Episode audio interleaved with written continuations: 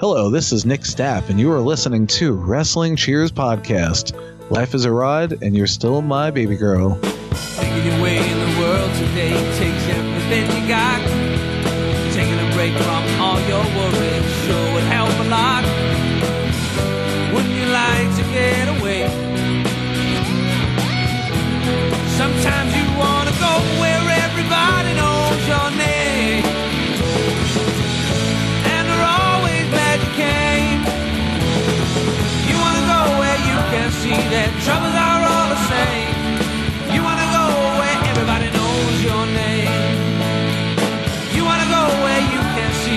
Troubles same. You wanna go where everybody knows your name. And welcome back to Wrestling Cheers, where everybody knows your name, especially when we're at the dumpster.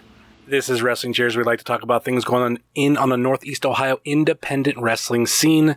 We preview shows, we review shows, and sometimes we have interviews along the way. This is an interview with formerly known as the Abominable CPA, but none other than Nick Stapp.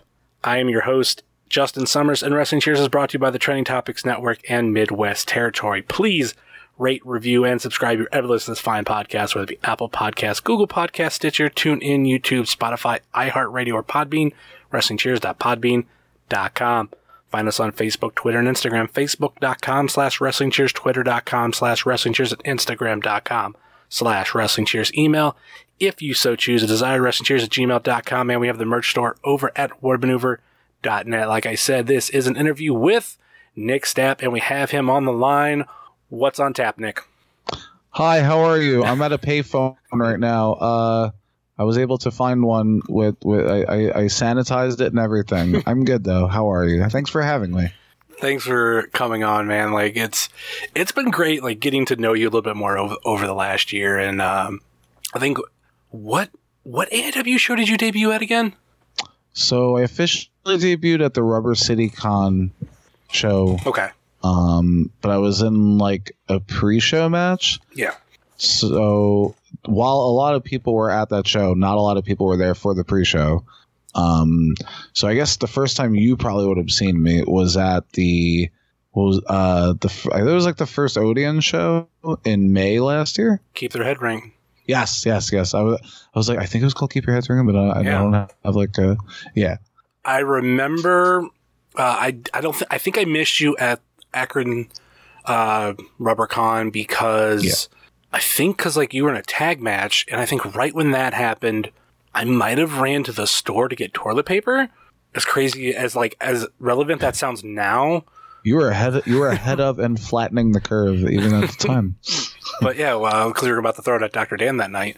Um, so I know I had to duck out at some point. I think it was that match because that's the only one that I missed.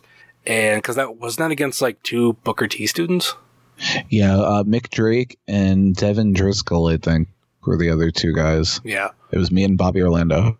So there was that, and not. I felt like not many people knew who you or probably Bobby Orlando was. So I'd never really heard your names again up until I started listening to the Major Wrestling Figure podcast, and then there would be a uh, ad or commercial where I would hear your name from time to time, and then like when you came out, I was like, "Oh, CPA, I've heard of this dude. Okay, cool." And like you got over instantly. Like like I've heard you talk about that night on off the hop rope, and it's it's funny because like I I, would, I listened to it recently, and I think you didn't think you got over as well as you did that night. Yeah, I guess that that's more of a reflection on me where I was like, all right, I think it went well, but I don't want to like gas myself up too much. So I was like, all right, it went it went better than I thought it was going to. I don't want to get too ahead of myself, so let me just say it went okay. I think it went, it went really well.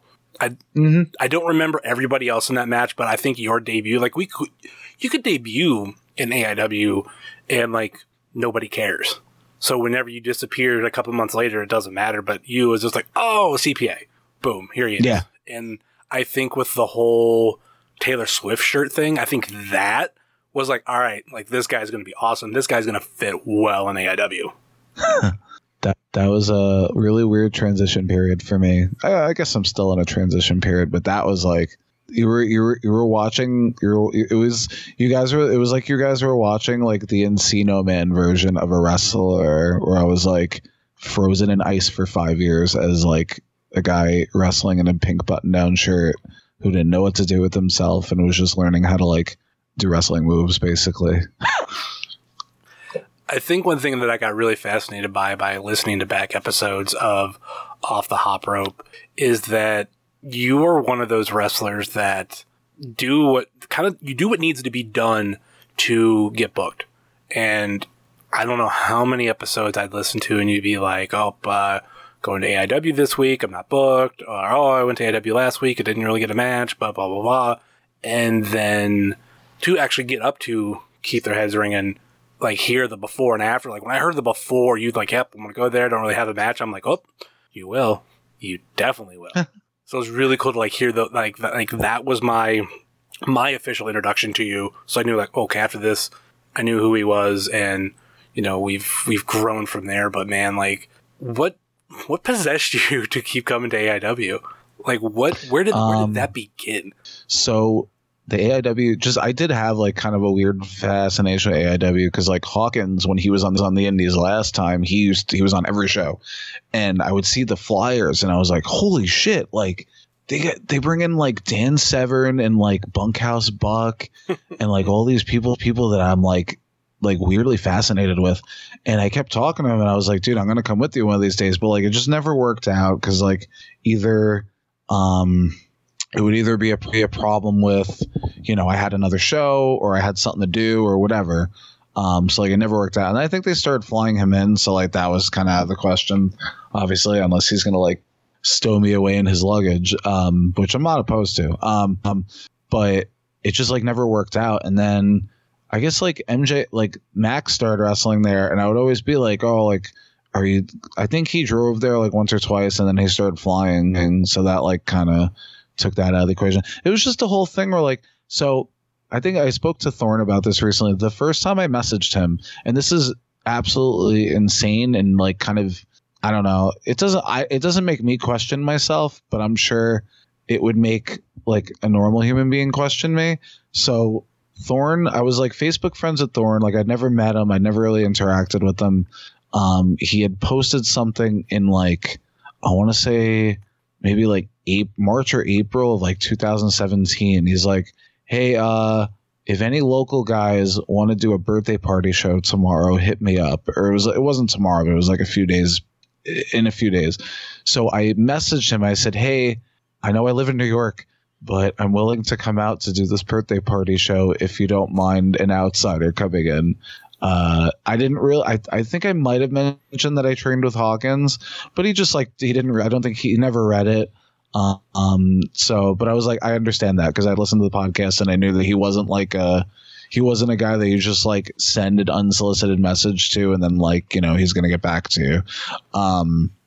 So like for a while though, like AIW was like a place I wanted to go, and like I kind of like kept up with the, their product a little bit, and I was like, man, this place looks fucking great. And plus, like um at the time i and i mean i'm still like evolving towards it but like at the time i was like really starting to get into like i, I guess like a more like a more like rough style of like indie wrestling like getting into doing stuff like like that Mhm. so i was like man this is like the perfect place for me to like crash and burn and try shit out you know like um, as far as like having a harder style of wrestling and just like not like harder i'm not not like strong style you know all japan 90s stuff but just you know just like doing more stuff and like just being being more uh i don't know i guess just having more fun with wrestling because i had done the comedy stuff for so long and i was starting to get like kind of tired of it Mhm.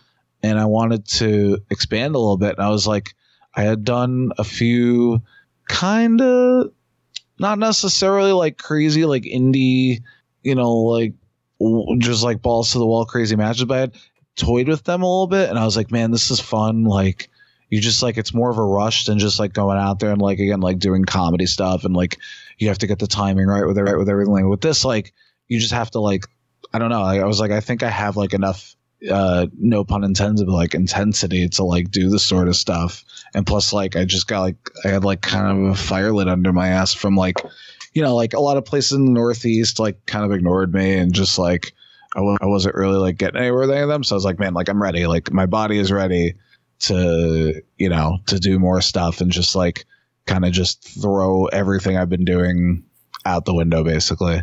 Um, so yeah, like my first time going there, I messaged Thorne a few days before and I was like, Hey, uh, I trained with Hawkins. Uh, I'm gonna be gonna be coming down there with another guy who trains with him, you know, just to help out. Whatever happens, happens. And Thorne like almost immediately responded. He was like, "Oh, cool, man. Yeah, uh, we might have a match for you." And I was like, "Oh, all right, that's cool. Whatever, no big deal." Um, like I wasn't expecting anything out of it. And like Bobby and I got there, like we were like one of the first people there. Actually, another thing that helped was I was on a show with Dr. Dan like Yes.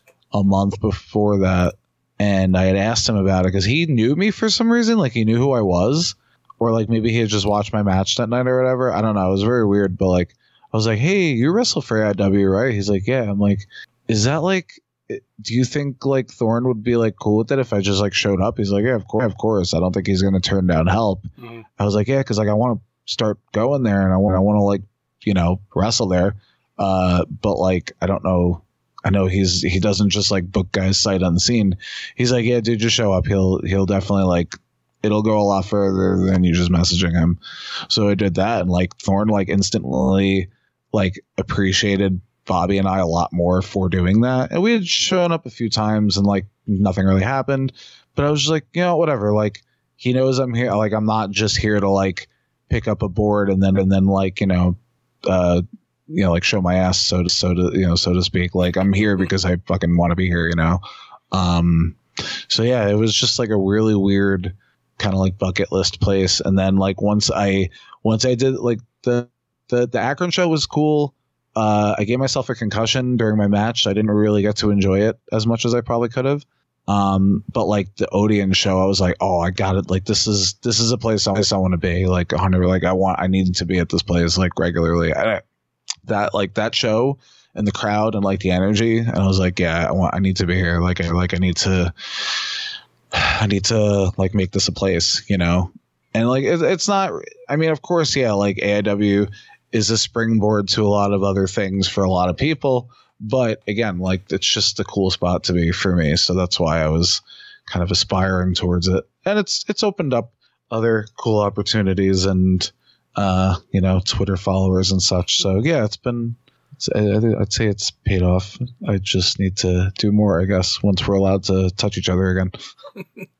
AIW is definitely a springboard for a lot of people, but I, I definitely think that it, it's not a guarantee because I've seen, you know, people come through here and, and not amount to shit. And I've seen people come in here and, you know, you know, keep going and excel at it. But you, you got to debut at the first Odeon show.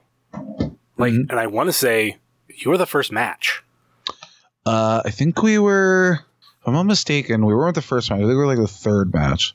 We were early in the show, but we weren't we weren't first because I think what was first? No, we, we I think yeah, I think we were like third. It felt early to me. Like maybe It was it was very early. But yeah. was there was there pre-show matches or here's the no? I think I think we were.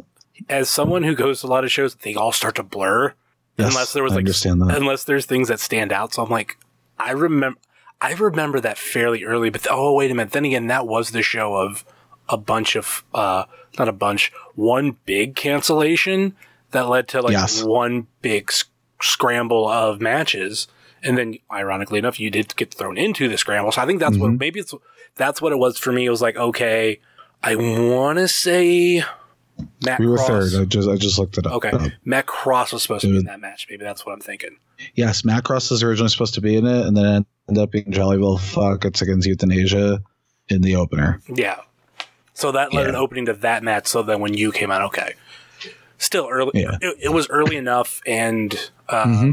like I said, it's like one of the only things I I remember from that match because I think I love it when new people debut, and I think especially like we look at you kind of I mean not you, you led because maybe it goes more towards MJF, but after that, like you were the first person after that of like all these creative pro wrestlers who have started to like come in one by one and like to even to the point where we had Team AIW versus Team Creative Pro, and I was the only one Yeah. rooting for Team Creative Pro because I, I mean, I, I loved everybody, but I'm like, f- I'm like, they got Bear Country, fuck, like, look at them. Yeah, they have Bear Country VSK and then some fucking hairy dude. Um, it's like I get I guess to some to some some people like kind of make like a joke out of it, but for me, like when I was when I was like aspiring to get like I kind of wrestled for a little while. I, it, it doesn't really count, but like I kind of wrestled when I like I kind of trained a little bit when I was like 14, but it doesn't really count, but it kind of does cuz like, you know, I sort of knew how to do stuff, not anything really good, but um but when I was like in my years between doing that and then actually getting into wrestling properly, you know, like I the guys I looked at a lot were like Punk and Cabana and they used to used to drive everywhere. Like they used to make entire weekend loops out of like, of like all right, we're going to go to Cleveland, then we're going to go to Philly, then we're going to catch something on the way back in whatever, Indiana or something like that. Yeah. So to me, that's like, all right, well, you know, like if nobody's, and it's not like I'm in a dead area. It's just that I, I don't know. I guess because I did like goofy comedy shit for a long time, like people aren't as, uh, weren't weren't as willing to reach out to have me on their shows. So I just had to like put myself in front of them, and I feel like I get like Punk and Cabana and like Hero and guys like that used to do that all the time. Like they just did it. Like it wasn't even a thought. And so I don't know. To me, it was just kind of a normal thing. I was like, well, nobody like it's not like my inbox is blown up, so I got to go put myself in front of the people, you know. So what am I gonna do? I'm gonna sit at home and like and like touch myself and like feel bad for myself that I'm not getting booked, or I'm gonna go get booked, you know. So I don't know. That's just me. I, I feel like Bobby Orlando and I, even though he is some years younger than me, I feel like him and I kind of like started a trend in that school where it was like, no, guys, it's okay to just drive to shows even if you're not on there. Because then, you know, like obviously Bear Country has had slightly more success than me, but they, you know, they're much bigger and, you know, I guess uh, uh, more talented than me in some areas. So, yeah, I mean, that's fine. But like, I, I feel like we started like kind of trend of guys being like, oh no, it's okay. Like MJF used to do it, but he was literally doing it by himself for the most part. I think he like he did like CZW, like Dojo Wars, but like once he broke out, like he broke out, like he was pretty much on his own. Um, yeah, like I don't know. I just feel like if you're not getting on shows, like look at the one dude, um, what's his name, uh, Charlie Tiger. Like he does that every weekend. Like that's just what he does, you know. And like he's getting out there a little bit. So, um, you know, like uh, uh, if they don't know if they don't know who you are, fucking go let them know, you know. Yeah, it's one of those things that success isn't overnight, and like you, you got to put your your time and energy into. And like, I think it's really cool to see wrestlers that do that, especially when they they stop in in this area, and I get to learn who they are. And I think you are are definitely one of those examples. And yeah, it it takes people to just go like, all right, I'm gonna go here, and I'm gonna put myself in front of a new audience. And like I said, like when you debuted, like to me that felt like a great fit. S reminds me of um, Levi Everett. Like soon as I Yes. I got to see him, I was I told people I was like I, I think he'd do great in AIW, and uh, eventually he he got that chance, and it, it took it took a couple matches for everybody to warm up. But I think when he was thrown on pre-show matches, when there's like meet and greets going on, like sometimes you aren't there. Like, um, God, his first show with Kevin Nash, like there's a lot of people wrapped up Yeah. in that, and maybe not paying attention to who he was. Uh, after that, he did a pre-show match uh, for Baby It's Too Cold Outside. Yeah. ICP had their big meet and greet, which you went up the steps and everything. So I remember I heard his music. I was like, "Fuck, I'm missing this match." So, God, when he finally got that shot, like, I, I, yeah. I was thinking about this recently. Him last, I mean, him this year, as in like from the last Absolution to this next one, if we get one, is similar to you. Of uh, we didn't know who you were, we got to see you, and I think you clicked with us, and I think he's there too. Oh, he's he's he. I'd I'd say just because. So like, if I had come to AIW in like whatever, let's say 2016 or 17, when I was like in full like awkward CPA like uh just weird mode that I was in at the time, like it probably would have been similar, maybe not as not as fast, but yeah, like he has, he's already there. Like I think he's already there as far as like, you know, people want to see him on shows. Um, just because it's so, it's so unique and it's such a weird thing, and it's not just like a wrestling character. You know what I mean? Yeah. Um, so I think that like he has that going for him definitely. He has the benefit of he's only going to be ever compared to one wrestler, and that's Roadkill. Yeah, and that's like such a loose comparison. It's Yeah. literally just like word association. So there's like there's plenty uh, of room for him to grow, and that's why I'm when we get back to everything like that's one dude I cannot wait to see, and uh, very similar to you of the fact of he was somebody who traveled to shows. Like I remember Mhm. the like the first show. Actually, I think it. I want to say it was an Akron show. No, it wasn't an Akron show.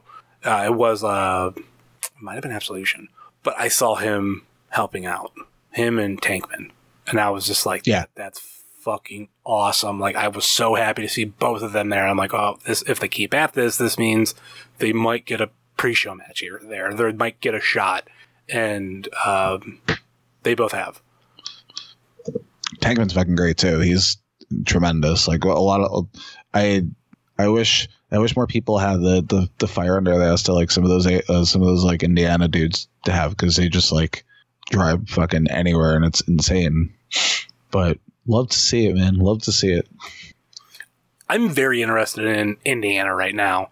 Um, you got you know guys like Tankman, you got um, Levi, and then you get Mhm. like the combination of the Lost Boys and IFHY, Yes, and like the, the, that's a lot of young talent. And like really young guy. Yeah, yeah, and they're they're gonna keep fucking going. I, the one that Mhm. I always point at of like, God, if more wrestlers could be like her, that's Billie Starkz.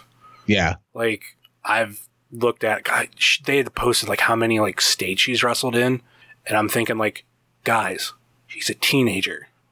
what is your excuse? How old, how old is she?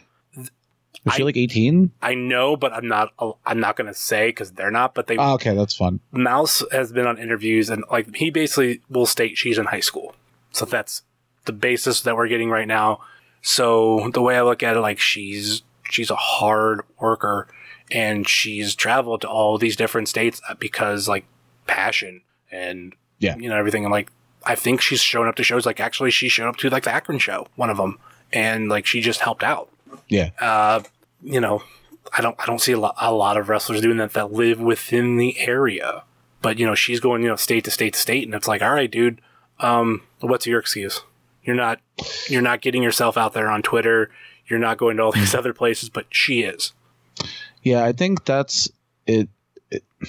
Like I know guys who are super talented and like young and they have like all this potential, but like their Twitter is literally just them retweeting shows that they're on and they just don't like try and I'm like what are you doing? Like if I was if I started wrestling when I was I was like 19 when I didn't have like bills and a job and shit, I would I would never be home. I would never be home. I'd have no reason to be home. Like I like I would be if I was 19 right now, I'd probably I'd literally I'd be living at like service areas, and I know that would probably be really dangerous. But um, like I'd have I had like I didn't have anything going for me when I was 19. I had a girlfriend and I worked at Stop and Shop. Like I, I would have been. I w- I'd, I'd be like, all right, mom, I'll, ch- I'll I'll see you later. Like I don't need to be here. You know, like there's just like unfortunately now I have like things to take care of in New York, but like any any any even slight excuse I get to not do that, I will take it, and I'm and I'm more or less a fully grown adult, at least in um at least in you know years alive. But um yeah, like I don't. I mean, again, like I love seeing shit like that, like uh just younger people getting out there and just like trying. Like I so I, I don't know. Um, I don't want to like I don't want to hijack the conversation, but um, like my first two and a half, basically until I started becoming like kind of close with Hawkins in like late 2015, early 2016, I was like dog shit terrified to do shows outside of New Jersey and New York because I was like, and like shows that were run by either Pat Buck or Kurt Hawkins because I was like, I'm not good enough to be on those shows. Like I suck, you know? Um, and then I just got like bored of wrestling once a month. I was like, all right, I gotta I gotta go do something. Plus, like I had I had a car to jump in because Brian was booked every weekend. So if it was driving distance, I was like, all right, uh, I'm gonna go with him because I don't really have anything else to do. And yes, I had a girlfriend at the time, but that's you know obviously that didn't work out. So whatever, that problem worked itself out. Um, but uh, yeah, like I just I I think 2017, and I so there was a short period of time where I regretted doing all this, and I, I guess I could have probably probably like spared myself a little heartache and like aggravation. But I think in 2017 I wrestled in like something stupid like it's it's not that impressive, but considering I did this all on just like networking and reaching out to places and just like showing up and hoping for the best, I wrestled in like like 16 states and I had like 105 matches and that was literally just like yeah, like I had like Wrestle Pro and Creative Pro and like Blitzkrieg and places that I was already at. But a lot of that was just like me hitting places up and being like, hey, I want to wrestle. Like, do you have anything for me? Can you throw me a few bucks? You know, like, and I was like pretty much a full out, like a whole ass adult by that point. Um, so, but yeah, like I don't, I don't know. I don't like see, I don't see any reason why, like, if you want to do stuff, unless you're like, in, like, unless you're like 20 and like insanely ta- and like even like Max, like he wrestled in like Regal and this one and that one, and they were like, "Oh, you're like, oh, you're great, just keep at it." But he like wasn't satisfied with that, so he like kept going, and he probably would have gotten something eventually anyway, but he just expedited it, you know. Whereas I was pretty much told you're fucking terrible by a lot of people, and I still kept going, which I don't know what that says about me, but um, yeah, like I like I don't know, I just if you want to like do something in wrestling, I don't really see why you're like not trying at least, you know. How's that drop kick? It's great. Hell of a drop kick. Oh, I'm so sad he got he got let go. Yeah, that's such a sad week last week with everybody being let go. Um, kind of don't want to delve too much into it. Obviously, you know, Brian, No, no, no. Brian Myers being one of them. Um, I I think that's kind Well, of. I I'm just I, throwing. I, I will say, and sorry, I don't mean to cut you off. Sorry, I, I will say, like, if wrestling was happening right now, a they probably wouldn't have gotten released, but like, b like Brian, Brian and Ryder would be like, I think Thorne tweeted, someone tweeted like they'd be booked until like next Christmas. Like, there's no, like those guys have kept themselves so relevant that there's like no way they wouldn't be busy. Like the first, like Brian wasn't even really like on anyone's radar in 2014 when he got released, and like literally, I think he got released on like a Tuesday or Wednesday, and like that Friday night he had a show. You know what I mean? So like, Mhm. it's all about just like keeping yourself there. Like Drake Maverick and EC3, like all those guys would have shows this weekend if this were like a normal time period. So that's like, like it sucks because it's happening, but like it's also it's kind of like a testament to them that like even though they've been given such a shit hand, like they could have made the most out of it if it was a normal situation. Yeah. I think with uh, with Brian, like he's been through this before, which sucks that he has to go through it again. Yeah. And like he was one of the first names I heard when everything first started coming out, and I was like, "Oh fuck, man!" And then I was like, "Are they gonna release Ryder?" Or now he's actually going by, you know, Matt. I'm like, "Oh shit!" So now that's that. I mean, that's obviously happened too, and there's a part of me that wants all this to go back to normal quick, and I try to it's to find the right way to put it. I would love for my own like personal reasons, like maybe when this is all said and done, they don't go back. Because I don't know how many could that be possible for where everything goes back to normal and then WWE calls like, hey, we can use you now. Yeah. I think I think certain guys are really excited to just start start anew. Like Brian's like Brian is like so stoked to just like start new again. Um it's not an ideal situation, but he also knows that if it were normal circumstances right now, he'd already be but he'd be booked solid for the end of the till through the end of the year. So like yeah, it's I think a lot of guys are just like really excited to uh start normal, you know, like start start new, start fresh. So like Ryder had a new shirt literally 18 seconds after they announced it. So I mean that that that says a lot about how ready everyone was. And with him, I mean, because just like listening to the show and being in the Patreon group with him, the dude could be very like anal about stuff and very just, um, you know, just detail oriented. And he, what I heard him, uh, not heard him say, I think it was like he said in a comment on Instagram that's, I don't know if it's going viral or not, but I got a chuckle out of it. But he basically said like soon as he heard this was happening, he had that design made. He had, and then he had his pro wrestling tees design uh, store like ready to open because like he he kind of like figured it was coming for him and just Mhm. jumped because like he it was a little while later before I heard his name and he said before he got a phone call he went and like did all that shit. Oh man, that's great. Like that's I don't know that that gives me uh again it's a really really shitty situation um but it's just like it's it's very heartwarming to see that people are like adapting to it so quickly. And especially with him, he's been in WWE for fucking 14 years or 15, somewhere around there. Yeah, it's like 15 now, yeah. Like that's a long ass time and to just jump right into it. But I think he has the benefit, and I don't know if he's, he's come out and said this or anything, but like Brian went through it all. So he knows a little bit, you know, Swoggle went through it all. So he's seen a lot of his friends go through it. hmm and he probably paid attention to a lot of the steps that they did and he he's the better off for it. And i think that i like too that the fact that they did start that podcast because that Yeah. that put them out there more. And because like we we all knew zach from like his youtube show and like that's where i first fell in love with him. And then uh like you know that eventually you know he was just you know main event show kind of guy. Like he was you know dark matches and all that kind of stuff and to me, like I've always liked Brian, uh, especially when he was, you know, he was coming to AIW. Like it was Mhm. so cool to see him here. So hearing them and like talk about like collecting and all the stuff, which really got me back into it, got me collecting Hasbro's again. um, the Black Pants Shawn Michaels on my wall. A tear to my eye. with a tear in my eye. Put a tear tear in Robert Gibson's glass eye. but um yeah they got it got me like collecting again i think there's they've built up their fan base i mean granted it's always i think it's always been there and but Yeah. they finally found a way to like get everybody together so like when this happened like everybody was ready and like we knew where to go support them like that's Mhm. that's i even think that that patreon group like i wouldn't want to know the day-to-day stats of like new patreon members especially within that couple days because I think it went from like 900 members to 1100. Yeah, I can I can confirm without giving numbers that it was insane the amount of people who are in there now, like new people.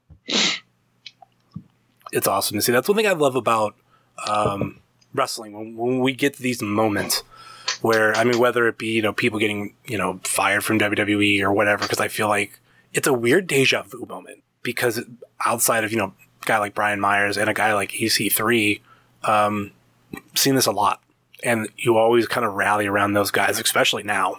Yeah. But when anything happens, it's even outside of that. Like, uh, I know you weren't around at that time, but Biggins, like, and I think Biggins would have fucking loved you. I'm so sad I never got to meet him because he's I like just from he listening to the podcast, he sounded like he sounded like my type of people. Uh, well, especially because he loved uh, Southern wrestling, loved Yeah. Memphis and everything. Oh my god! Especially if you would have been around during the the Bunkhouse Buck era. Like, I think that's that's when you would have loved it. You'd be like, oh my god. That's like what got me into AIW. That's what made me want to be there, honestly. Like and Absolution when he was there, like Dom didn't know I was showing up and Dom was like if I would have known you were showing up, I would have I would have made something happen with you guys cuz like it's just too perfect that you're here and he's here. Um but yeah, like that's that's what got me and that's what made me want to go to AIW just cuz like looking at the people that they were bringing in um like they weren't just bringing in like the same people everyone else was like they were like reaching into some weird pockets of re- of wrestling past and like making it work you know it wasn't just like like i've seen promoters be like oh yeah i'm gonna bring in you know like uh i don't know like virgil let's say i, I can't think of another name off the top of my head Bad example. But then like, he they bring it in- huh I said bad example. He lives in Pittsburgh. As in, like he Very could, bad example. he could be here like quick. he he probably i'm surprised he isn't there more often um uh you know like i've seen other promotions be like haha this is gonna be great. We're gonna bring in some guy who wrestled for you know crockett promotions or whatever. And then like but it's the wrong crowd. Like the presentation is terrible and like nobody cares. You know, like AIW like knocked it out of the park with all those, which is insane to me that they bring in like they made a guy like Tracy Smothers, who's literal at least to people like around my age, the only thing I would have known him from was a little bit of ECW and Freddie Joe Floyd.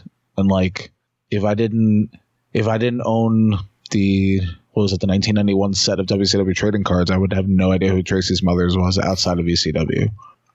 And they brought him in, and now more people know about him because of that. So now it's just it's crazy that they're able to. To like uh, what's his name? Uh, uh, Colonel Colonel Robert Parker. Yeah.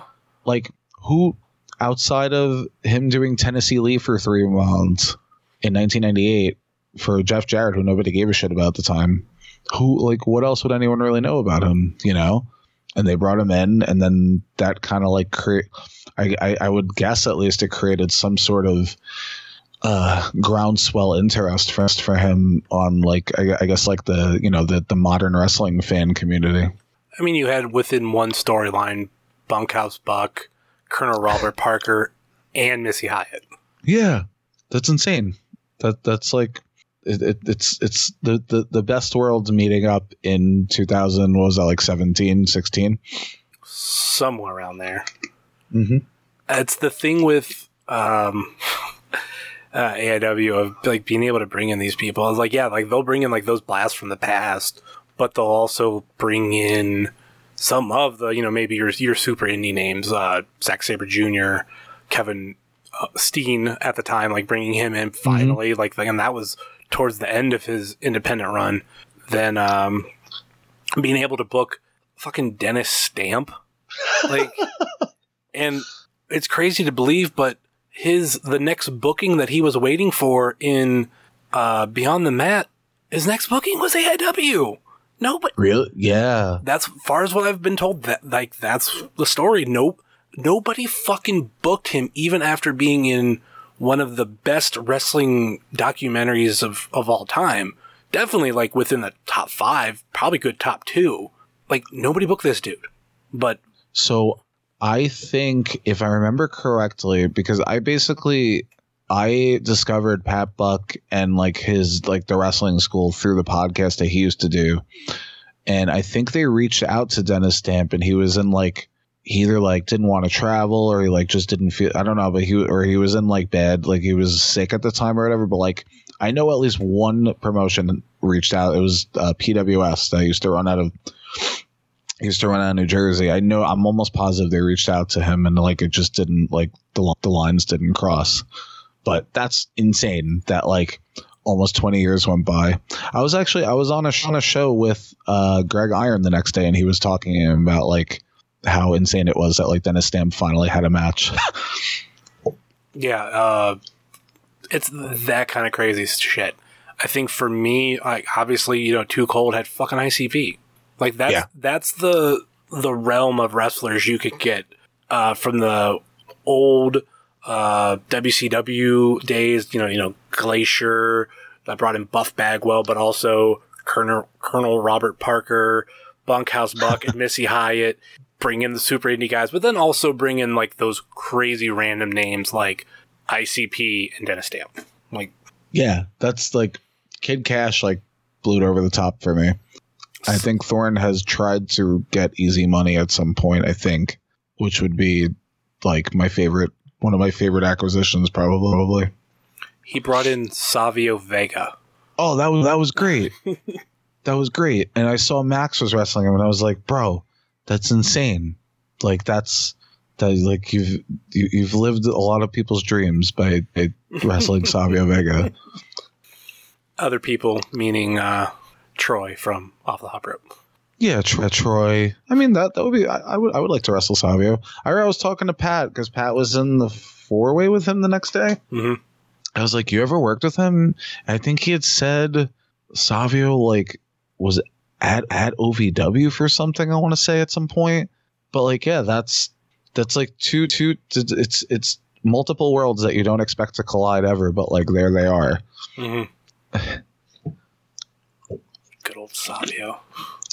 I think it's that early '90s wrestling that I, not even early, uh, late early '90s wrestling, uh, those characters like we were kind of talking about before you were recording, uh, fucking Ahmed Johnson. Mm-hmm. That's another random dude. I mean, if he could ever, make, if he still does personal appearances, like that one might be interesting. Because I, I. I think there's a lot of nostalgia for him. Like he kind of turned into a meme of like, oh, let's make fun of this dude because he he gained a lot of weight. But I'll always remember, you know, red tights Ahmed Johnson, and he was like the the theme I thought was badass. And then Oh, the, the Pearl River Plunge was a great fucking move. Yeah. Like he, if not for extenuating circumstances, like he would have been probably like the world champion eventually. Like there's no no doubt he would have been like he was on that he was on that path to be like a top top guy. But I also think I guess like that's kind of a weird situation where like I mean, he doesn't really look great anymore, unfortunately. But I mean, he could certainly still make a make an appearance somewhere at least. I mean, that would be great. I would I don't know what he'd like be able to do, but but part of me says he might be good for just a meet and greet. I don't know. You need him to do something in ring.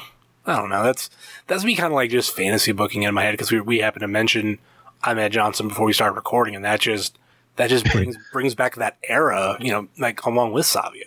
hmm Yeah, I, I, I, at least it's just I, actually I, I was talking to Thorne about I, I was I did like I recorded something with them a few days ago.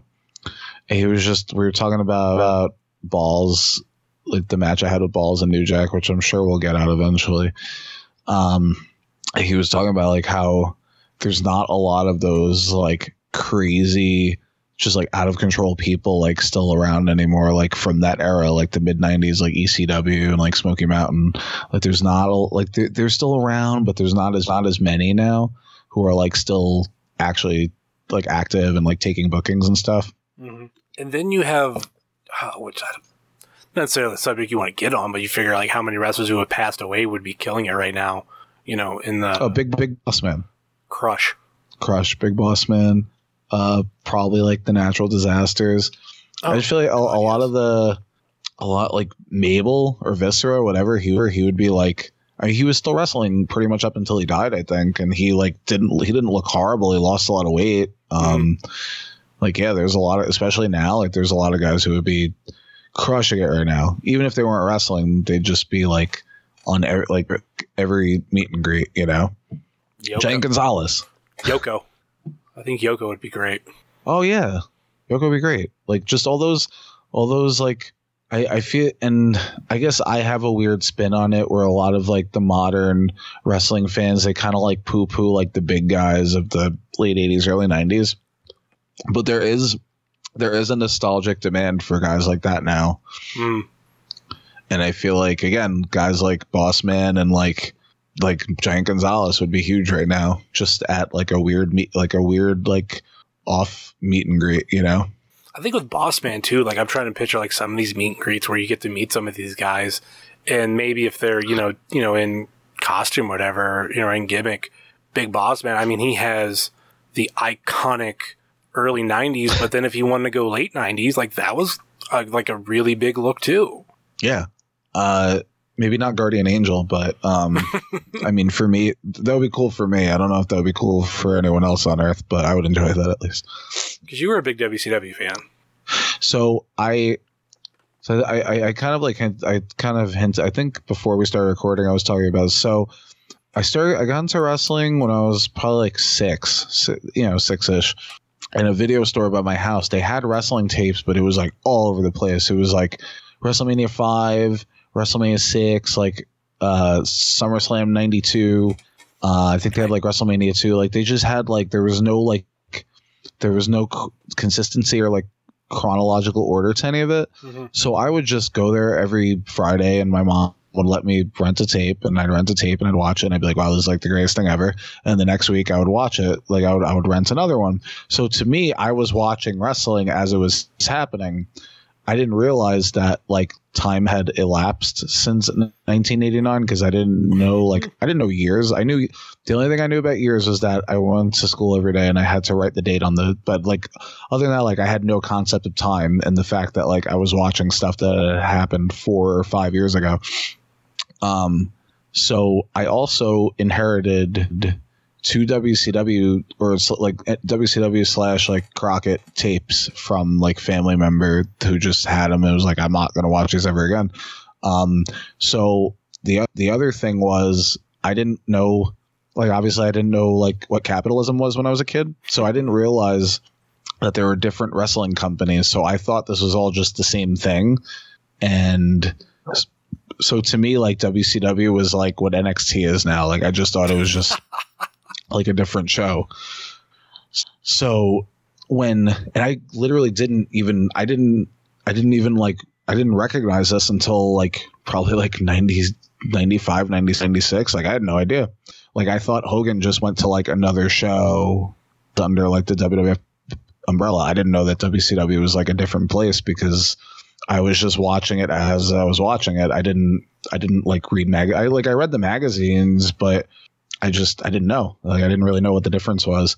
So and also like a lot of the so like I also had the Hasbro figures. So I had, had Ric Flair. I had um what's another name? Like all the guys who like migrated over in '94, like Hogan, Beefcake, like Earthquake, um, Savage. like Doug Duggan, like huh? Yeah, Savage. Like I didn't know the difference because I was just like, oh, it's just they're just on a different show now. Like it's the same thing. Um, so I kind of knew what WCW was through that, and then I completely missed the whole NWO thing because I was com- I was was totally trained on WWF because again I didn't know it was a different thing. I was like, oh, I'll see, you know, I'll see that guy on there eventually, and I just never did. And I was like, oh, well, maybe he's sick or something. I don't know. Um, and I didn't realize that they were two two completely different things. So I kind of like stopped watching wrestling for a while from like early '97 until about the summer. And then I realized, like, oh, WCW was like a completely different thing because someone explained it to me. I don't know. Someone sat me down and told me about economics. I guess I don't know. Probably not. But um, um, so then I was like, oh, okay. So like, oh, all of a sudden, like one two three kid has a beard, and like Ted DiBiase doesn't wrestle anymore now. He's just a manager guy, and like the Steiners are like completely different now. And I knew I I had exposure to the Steiners in WWF and WCW, so that like that was why it was why it was confusing for me, and that's why I was just like, oh, it's just one big show that like everyone is on. Um, The funny thing So- is that the NWO angle would have fucked you up even worse because like that kind of started off with like, oh, we're from WWF, mhm. like, but we're not. We're not saying their, our names, and we're not saying their name, but we're really insinuating these characters. We're really insinuating that we're coming. We're the outsiders, and even the way that I looked at the NWO at the beginning, like for the most part, that was like all old WWE people. Uh, I just this is crazy, but I just watched that episode where Scott Hall made his debut for the first time from beginning to end last night. Night. Um, so it was like the Mauler against Steve Doll, and like I knew it was happening eventually, but again, I had never watched the match from beginning to end, so I didn't realize that as that like Mike Enos slash the Mauler was like they were putting this big push on him, and he's like killing Steve Doll, and then like just the way they did it was perfect. Like like they ignored Scott Hall literally until he was like hopping over the rail, and they're like, uh, all right, what's going on here? You know, like they like they did it so well. Um, like the camera didn't even really like. I took a screenshot of it, and you see Scott Hall hopping over like a barricade, like in the mezzanine section or whatever it would have been, and like the camera doesn't change. Like there's no like weird camera angle. It's just still on the match, and then like you just see this tall guy with denim like walking to the ring, and then it's like, oh, oh wait, wait a second, you know, like it was a very like the way they did it was great. Like it was like the way they did it with Luger was great too, just because like Bischoff, like it's one of my favorite calls I was like. Get that camera off of him! Like they just did it so perfectly, and like Luger was perfectly conceivable because it was at a mall, so he could have just walked in, you know. Yeah, it's true. So the way they did those was like excellent. It was like seamless. but they did make it seem like like what would really like I said would have fucked you up because it would have seemed like oh they're you know they're they're coming in from the other show Yeah, and I think it, I would have known that. that's I think that's almost a really unique way of getting into wrestling of like like VHS res- wrestling because like well especially now like that's such a, a bygone era but like like for me, I was watching. I've been watching it since I was little. Like it was like my dad just always had it on. So I don't remember a time without it. I just remember when I started paying attention. But like you mentioned, like VHSs, like I only ever, I only ever really had one wrestling VHS, SummerSlam '92. Such a good show. It is like I was just talking about this last week with Stepstool Sarah. Like I watched that thing from beginning to end a lot, and Mhm. like I was still blown away when I found out that there was like two matches that weren't on the VHS, and then like I went to the network when like that became a thing, and I was like, oh my god, like these, it's weird. Like I've watched this whole show, but there's these two matches that I don't connect with because I didn't watch them relentlessly on uh, VHS. And actually, this was mentioned uh, on Marty and Sarah Love Wrestling last week when I sent an email, and I'll, I'll get your your thoughts on this. Um, that was my introduction to um, LOD's manager. Oh, uh, Paul- Ellering? yeah, Paul Or, Rock, or, or Rocco the Dummy. Well, both. Um, because by the time like I started like really paying attention to wrestling, like I knew who Legion of Doom was, but I didn't remember Paul Ellering, and I think they might have been in WCW by that point. So Paul Ellering wasn't a part of them, and neither was Rocco. So at that show, like that's like where they had their legendary entrance. They got the the gold shoulder pads on. They're riding the motorcycles down to the ring, like so fucking awesome. Um, but you know he's he's holding Rocco and he you know chanting LOD LOD. Well, to a kid who isn't really used to this, I thought he was saying Harold Dean, Harold Dean. I never questioned who the fuck Harold Dean was. I just like, oh okay, They're chanting Harold Dean. Okay, like actually maybe I thought that was Rocco's name. I don't know, but come to find out years later, they were chanting LOD. And I was like, oh, that makes sense. Why did I think it was Harold? But, uh, God, that was a, that was a good show. Good match. Oh, it was great. And so that was another. So that the the the, the one WCW VHS tape I had, it was the one where I think it was called like Greatest Grudges, and it just had like had like all the essentials. Like it had a Tully and a Tully and Magnum TA. It had like the dog collar match of Valentine and Piper, and it also had the the angle where Hawk stuck the spike into Dusty's eye, and then you know like kind of the return match with uh, with the Road Warriors against Sting and Dusty. So like I knew them as the Road Warriors, and then I saw them as Legion of Doom at SummerSlam. So again, that's why I, why I was so like warped as a kid, and I didn't know what what was going on exactly as far as like you know there being two different companies. I was like, oh, they just they just changed their name this week. I don't know, like whatever. And they like they they would still kind of call them the Road Warriors too, like on commentary. It's like they had, they had two names. Yeah.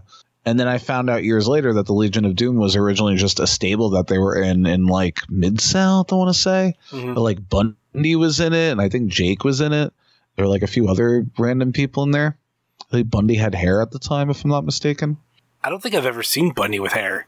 It's it's a mind trip for for for certain. But yes, he had hair for a while. It's it's very weird, um, considering I only knew him for years, basically until the internet was the first time I had seen a match of him with hair, and I was like, oh, this is this is kind of Does it, does it feel as weird as Scott Hall and Curt Hennig in AWA?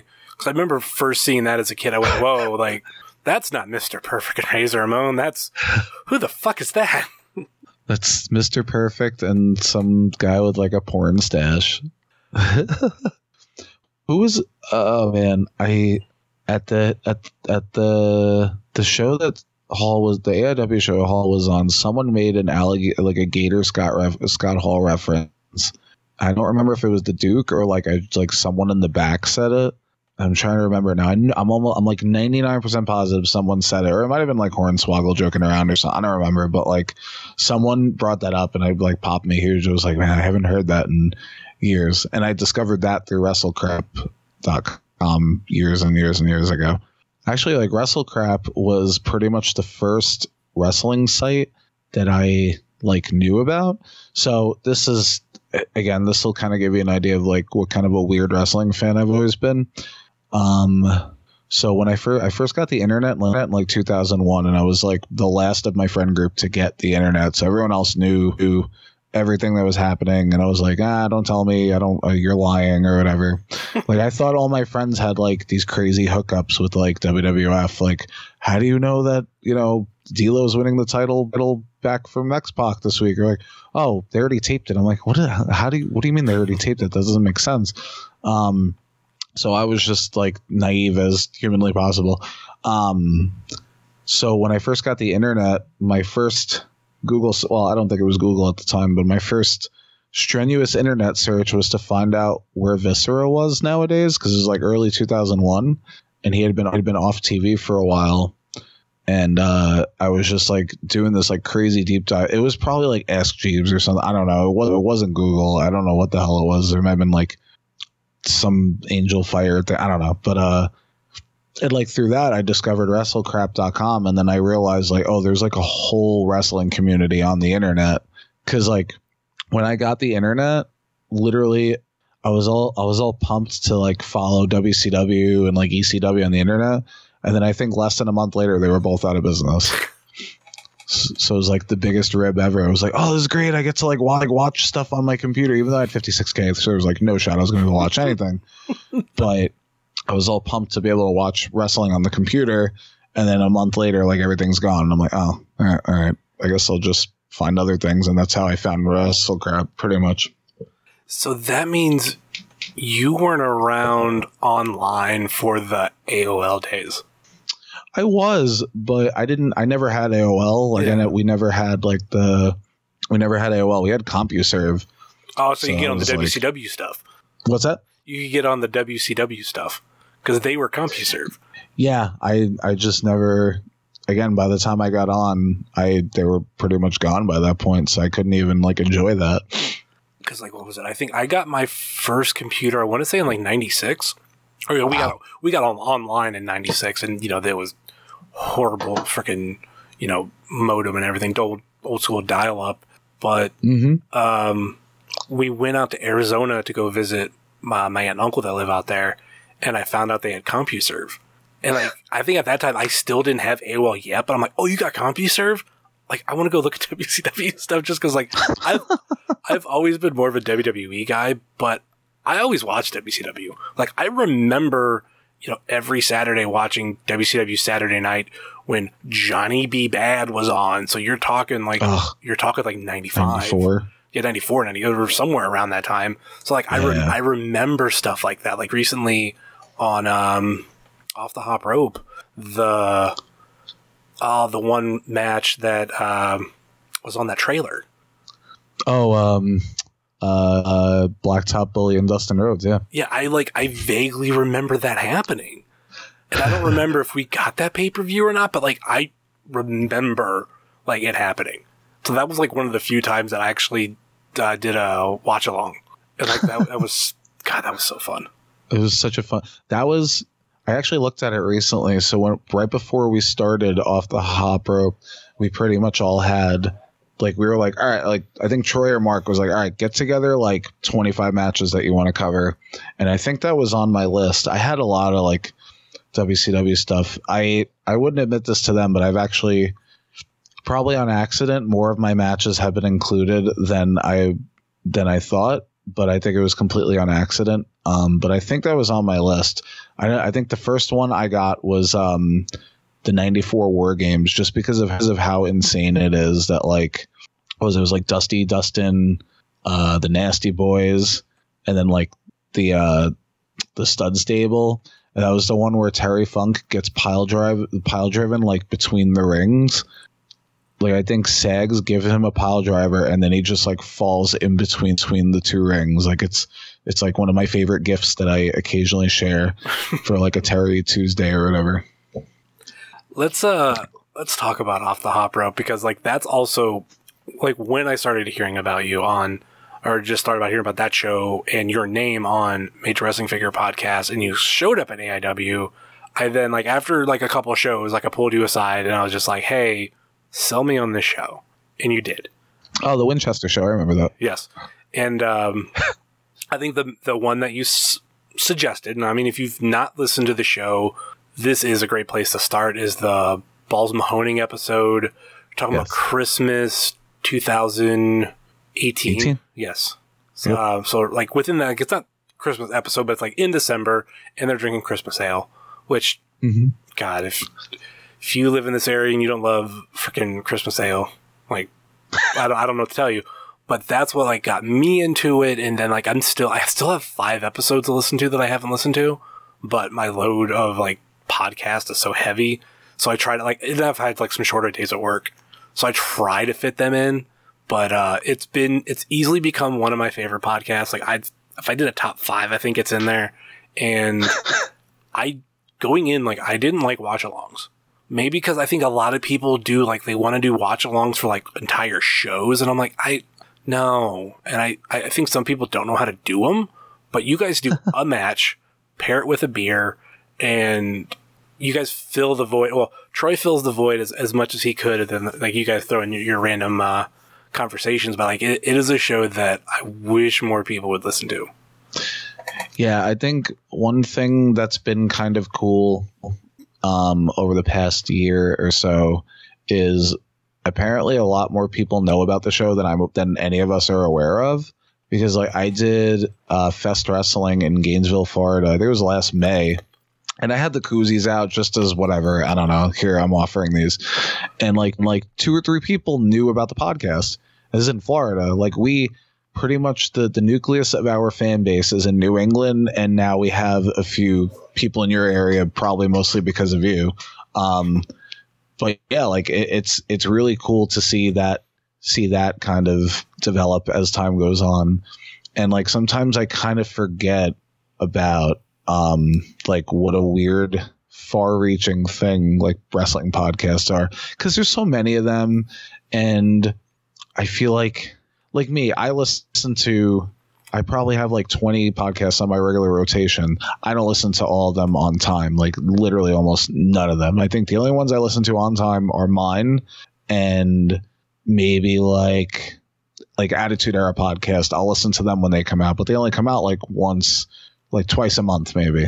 So for me that's like a treat. Like i get to hear you know get to hear them for a little while. Um but it, it i guess like again because like i used to listen to bruce Pritchard's podcast every week and then i just kind of it, like it it just gets like it gets too much after a while Mhm. but i think what what we offer is like un- it's it's three completely unique perspectives of wrestling or like Troy doesn't really wrestle anymore, so he like he doesn't wrestle as much anymore. So he's like he brings more of like the fan perspective into it because he gets really excited about the moves and you know Yeah, what's happening in the match. And like Mark is kind of like the he's like the the proper businessman of the crew, and I'm just you know I'm just there to like talk about the weird shit I did this weekend. um, but that being said, like so, and this drives Troy insane. Our three, or, or at least last last time I checked, our three highest listened to episodes were like so I, I think our top like our most listened to episode was the LT Bam Bam uh, episode where we drank Budweiser and but mostly because of the you know the the, the Wrestle Rager uh, story basically. Um, I thought it was because that's the episode where my name gets mentioned. I think I, I I know I mentioned you at some point. Certainly, you, you've become you've become like a an an, an, an unofficial uh, a fourth co-host of the show at this stage. Because I'm always trying to get your push your beers up, and then you know we'll see how that works out. Um, I think the second highest one is we did some NXT match from like recently, but we drank like six point point, which is available literally at 7-Eleven. Like it's not even to call it a craft beer is almost a stretch at this point. And then the other one that got a lot of listens was um, it was actually so the Odeon show where you first saw me. The next day, I had a show in Massachusetts where I got elbowed in the face like as hard as humanly possible by Stiff Mike. Mhm. And for some reason, that episode got like insane amount of listens because of that, basically. So it was probably all like New England workers, just like, oh man, I want to hear what kind of bullshit Stiff Mike pulled this week. Um, but yeah, like it just drives Troy insane. But so and and Troy does contribute so much to it. Like he's always sometimes his his his connections kind of befuddle me a little bit.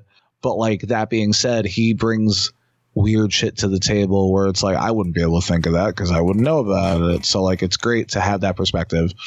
And then like Mark is kind of like the market research guy who's like, oh, we could be doing this and let's do this and let's do this. Um, although he's like very very occupied with you know major figure pod because they do stuff literally every day. Like they put out something or other especially now. especially now yeah um but uh i think i, I think people just want to like and i understand the importance of having that that niche market where like okay we're talking about craft beer but like i don't and i would like us to get to a point point where someone who only like who really likes craft beer and just wants to learn more about craft beer and will deal with the wrestling like i would love to get to a point where we have that and i think we have some people like i think we have some listeners who really just like craft beer I don't know if it's like a great amount right now, but we definitely have them. Have them, um, and that's like my my goal is to get people who really like craft beer who don't give a shit about wrestling to listen to a wrestling podcast, just because we're talking about craft beer and just because like or like they don't listen to other podcasts or maybe they listen to like a political podcast or something. Then they have us in the docket. You know, like to me that's the the and it's kind of like it kind of goes hand goes hand in hand with my goals in wrestling to kind of become like transcend what's in front of you if if that makes any sense um you know just be more than a wrestler be more than like just a guy like in his underwear pretending to fight you know like Mhm. i i just feel like nowadays there's so much to consume right in front of you and it's very easy to lose people because like attention spans are like at an all-time low right now um, maybe not right now because there's literally nothing to do but normal times there's a lot to do, to do.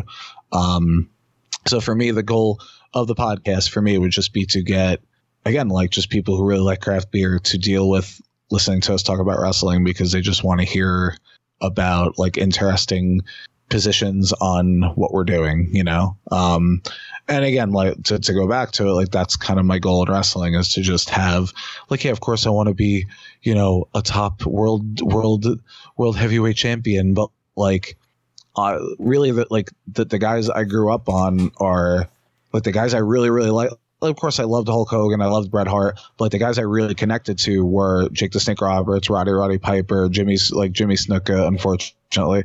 Um, but yeah, like I drew, I w- was more drawn to like the big characters than just the guys who were like. Of course, I loved the good wrestlers, but I think nowadays with so much to consume, and I understand like it appears that we're in a wrestling boom right now, but I also feel like it's it's everyone consuming everything because they just want they they're they're like gluttons for wrestling, which is fine. That's great. I'm a fan of that. Um, but yeah, I just feel like the goal with wrestling related mediums is to get as many eyes on it as possible, even if they don't actually care about the wrestling. Um, and maybe that's just my skewed view on things because I grew up watching WCW, where literally as soon as WCW ended, all those people stopped watching watching wrestling and they just were there for like the spectacle of it. So like for me, for off the hop rope, I would love to just have thousands of listeners who maybe don't care about wrestling that much, but just want to hear us talk about things. And again, because like destination viewing really isn't that much of a thing anymore because we have you know TiVo and we have a million channels and we have computers and Roku's and all that stuff. Um, and there's also a million podcasts right now. So yeah, for me, it would the the goal for off the hop rope would just be to kind of like transcend being a wrestling podcast and just being like a fun podcast to listen to for multiple people from not necessarily just a wrestling uh, perspective, if that makes sense. Ironically, I think for me, it's got me a little bit more into beer because I'm not absolutely crazy about. It. I know there's like beers that I've had along the way that I've really liked, but now that there, there's times that I'll go into my beer section and I'll like look for different things, things that catch my eye. Maybe I'll recognize a brewery that I heard on the podcast. Uh, one beer that I picked up recently, and I've yet to try it, and it's just because it fits like one of my favorite musical artists is they made a Sublime Mexican lager, and it's Okay. Sublime branded because it has the 40 ounce to freedom sun on the can. Oh, that's cool. I So- like that. Yeah, so I saw that and I'm like, first I was like, ah, at, at the time I was like, I really want to, I'm trying to find uh, the Broken Skull IPA because they finally came in this area. They're in cans though, so I was like, ah, I'm like, I'll get, I'll get that beer later. Then eventually I had to f- go to a different um, beer store, like one that like specialized. I was going to my local grocery store, but they had like a really good beer section. Uh, so I ended up like, all right, like after I found the Broken Skull, I'm like, all right, I picked this up. I want to try it.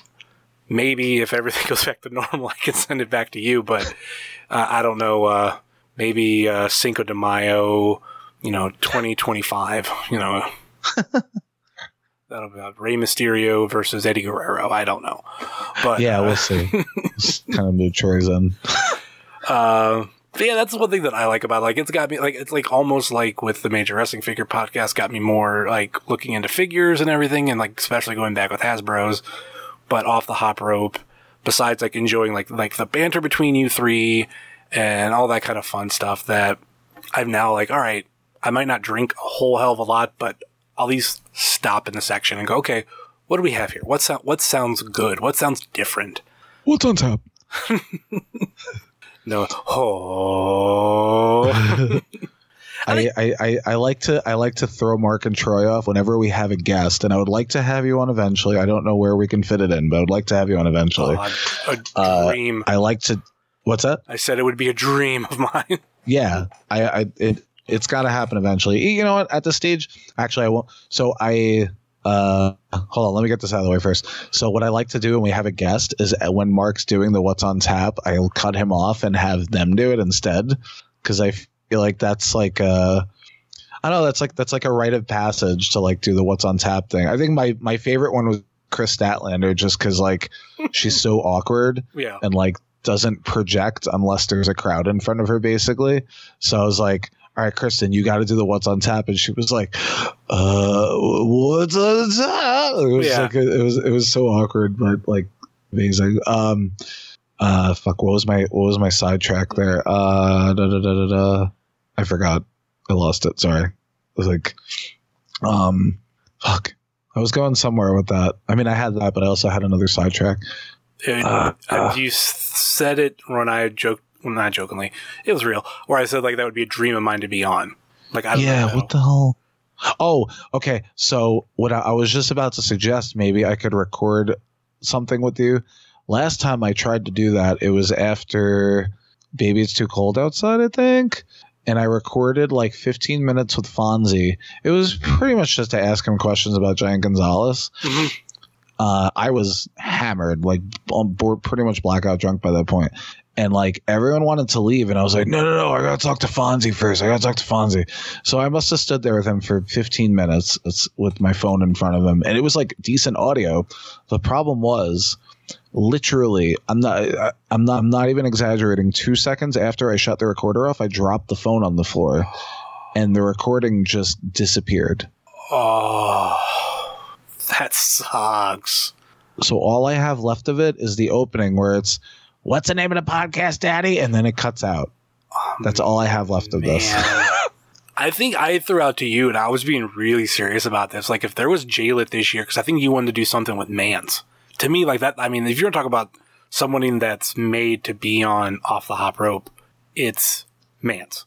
And I think we, I talk- think him and I had spoken about it, but then it just like didn't work out for some reason. I think I don't remember why it didn't work out, but oh, because I think I don't remember what show it was. It was recent too, and I was talking to him because I was on a show with him in Brooklyn on the Thursday, and then AIW was Saturday. I don't remember why it didn't work out, but we were we were we're definitely going to eventually get him on there in some capacity.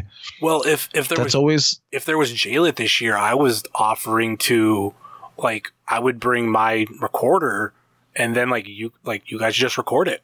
Yeah, like you guys watch Yeah, I'm- wrestling I'm like down with that. yeah i would bring my recorder and i would just like send it over to mark and be like boom there you go so like because Yeah. i mean because that's just that's what i'd want to hear like Mance on off the hop rope like drinking yeah. Yeah, we'd have to do it in like a, a, a quiet corner of good company, perhaps. Perhaps well like if it's if J- such a thing exists. but if it's jaylit weekend you could fit it in like if you were bo- both going to be there both days Yeah, yeah, totally. Yeah, like just have to get up at the right time on on saturday or whatever but yeah that's that's something i know i threw out at one point to like you guys and I was just like, I'll bring my recorder. Like you just record. Just I got the equipment. I'm here. Yeah, I want. I definitely want to do that. We'll we'll see. we'll see when we're all allowed to be together again. But yes, I will be doing that certainly. But yeah, Just have Mance on there because he's such a fucking character. He's great. and he's he's getting out right now doing like podcasts. Like he was just on the AIW podcast this week. Uh, he was on Pod Van Dam a couple weeks ago, and I wouldn't be surprised if he's on more. Yes. Like he's he's fantastic.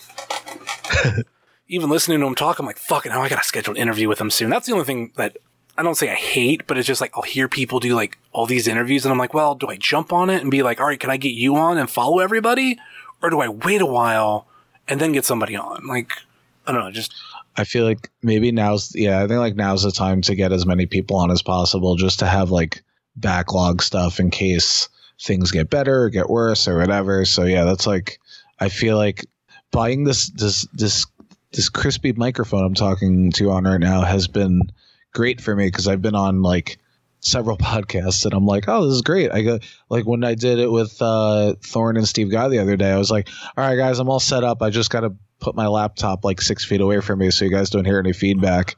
And like they were like, oh, it's nice to it's nice to be with someone who's prepared. And I was like, yeah, man.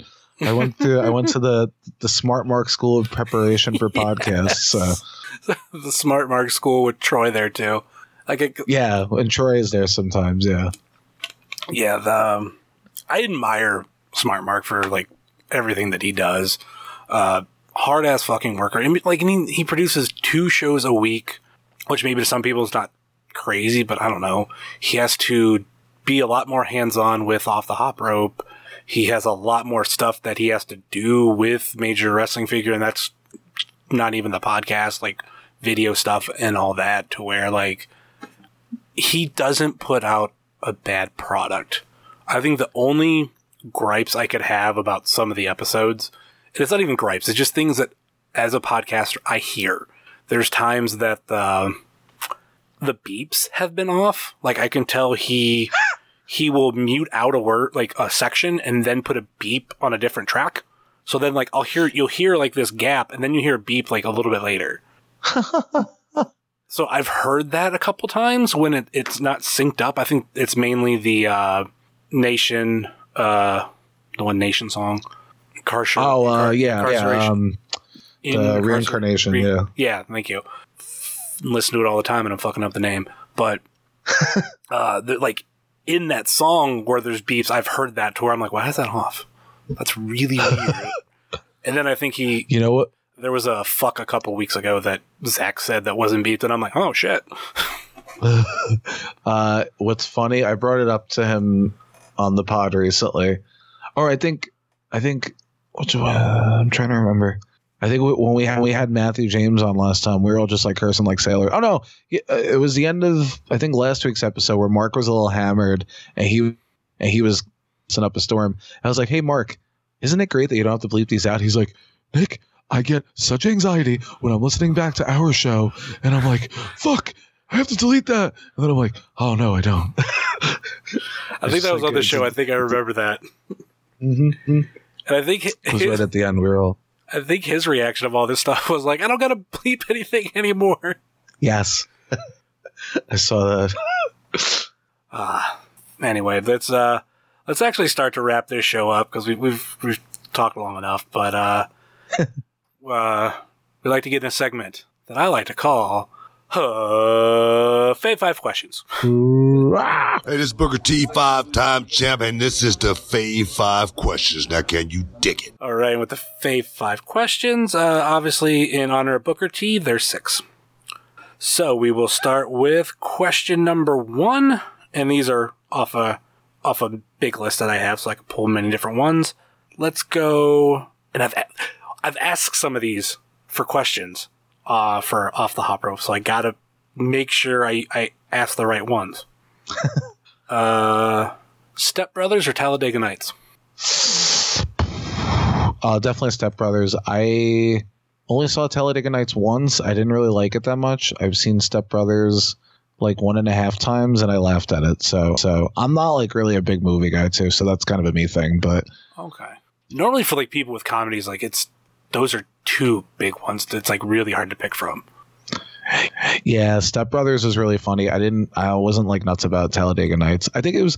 I think it was at the time Will Ferrell was in every movie on Earth, and I was just like tired of seeing him, so I just kind of like checked out of it while watching it. But yeah, Step Brothers is great. Question number two: bacon or sausage? uh, bacon sausage. So I get like I get weird with sausage. Like some places it's too salty, and plus like I'm very I try to be conscious about like sodium intake and stuff like that, which is insane because I, which is part of the reasons I'm trying to drop energy drinks because like they're too high in sodium, and I've also been trying to slowly convert myself to like low sodium turkey bacon, which is actually really good. So it's really not a huge transition. Um, sausage is really gross sometimes bacon is usually not. I uh, years ago, I I, I I I hope you don't mind me going off going off on tangents. This happens sometimes. That's fine. Um, uh, years ago when I was younger, there was where I grew up in Queens. There was a diner, uh, and they got this new waitress who like literally like you could order the simplest thing on earth, and she would just manage to ruin it somehow. Like someone someone ordered like I think a banana split or something, like that, and they just brought back like a scoop of ice cream, and she was like, "Hey, I ordered a banana split." So the wait the waitress literally grabbed a banana with the peel and dropped it on the plate. Um, so I, whenever she was there, I would just order a plate of bacon. I was like, "This is the only thing that this person cannot destroy for me." So yeah, bacon. With that, crispy or not crispy? Uh, I prefer crispy. Okay. I think it's weird. I don't know what to call not crispy except for not crispy. Not crispy. Uh, leathery. I don't know. I don't know. I like it like cooked like that. Like I'm more of a sausage person, but I for some reason like with bacon, if it's if it's too like crispy, I can't stand it. Like I used to work at McDonald's. Like that was my first job, and at least at that time, like far as what we did was, um, at the end of the breakfast shift, they would make bacon to like for put on burgers, and at that time there wasn't a lot of burgers that were made with it, so you had to order it special. Mhm.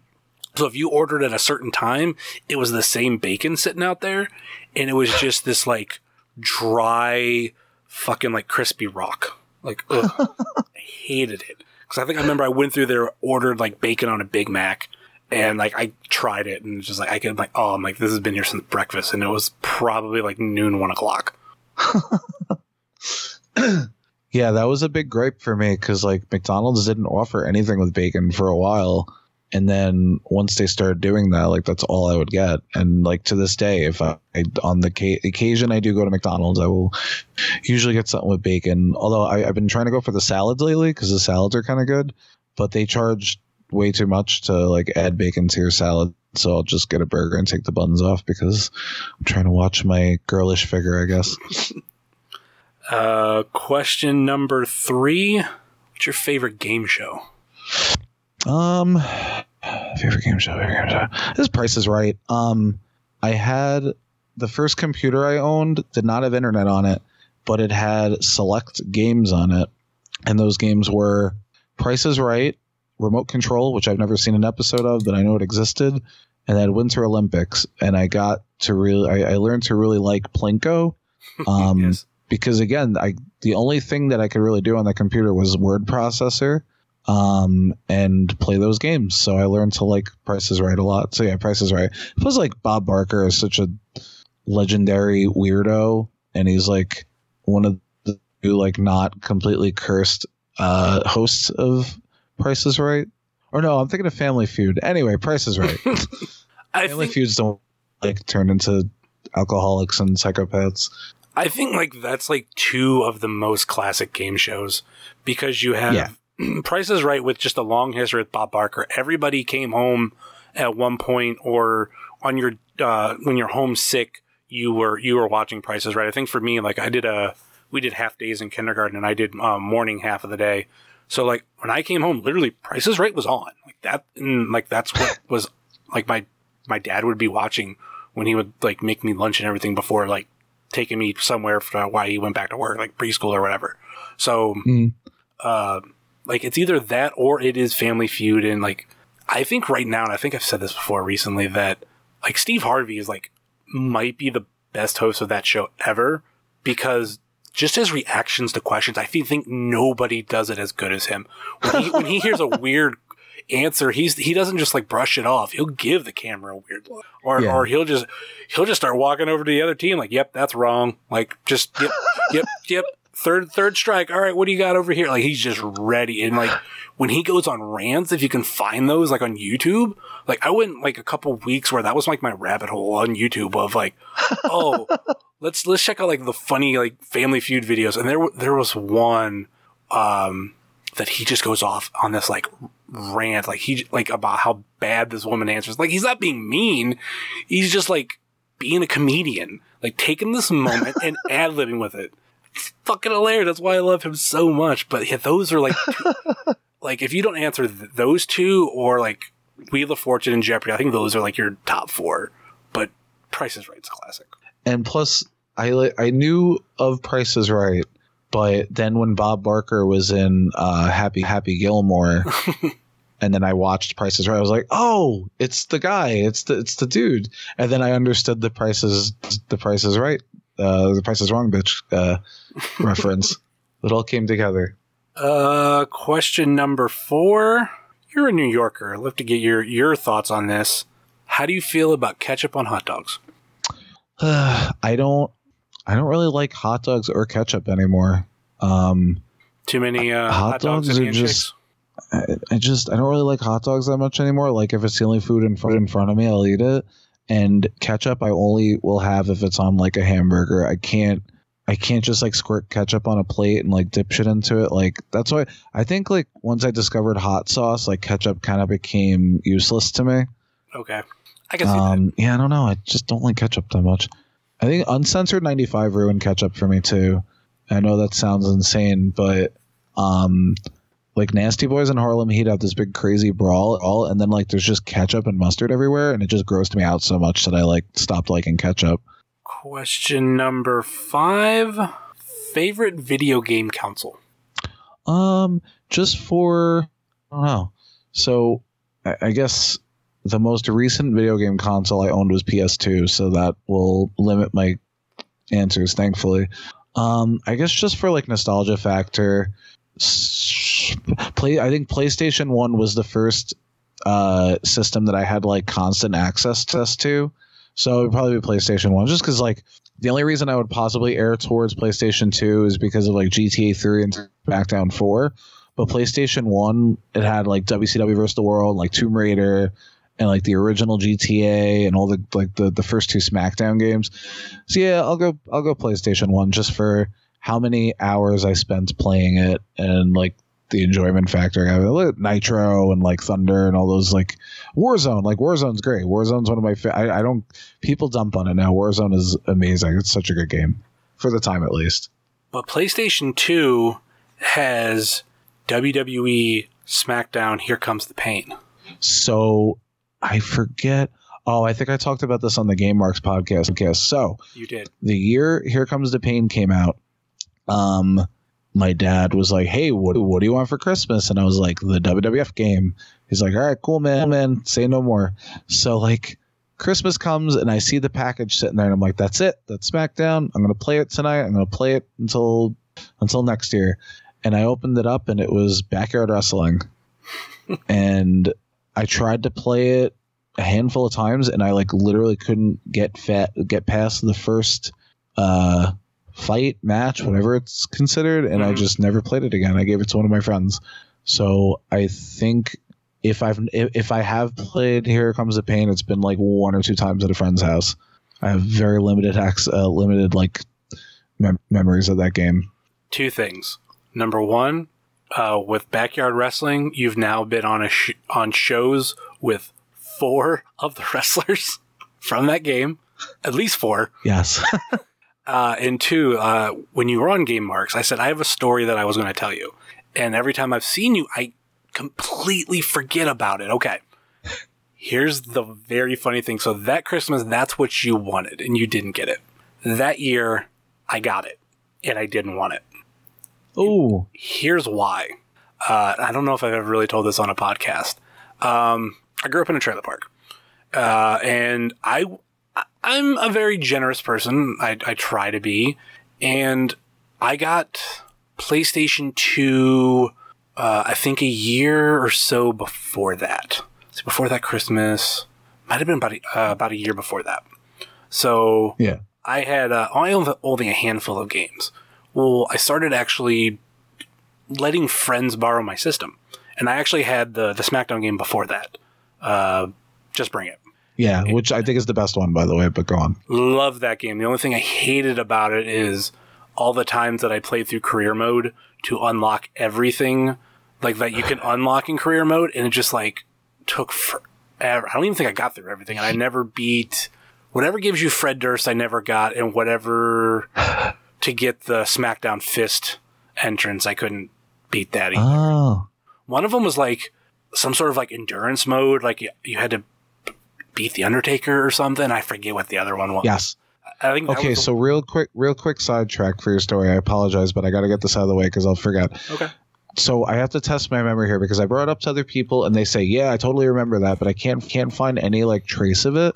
There was a part there there was like a storyline in in the career mode in that game.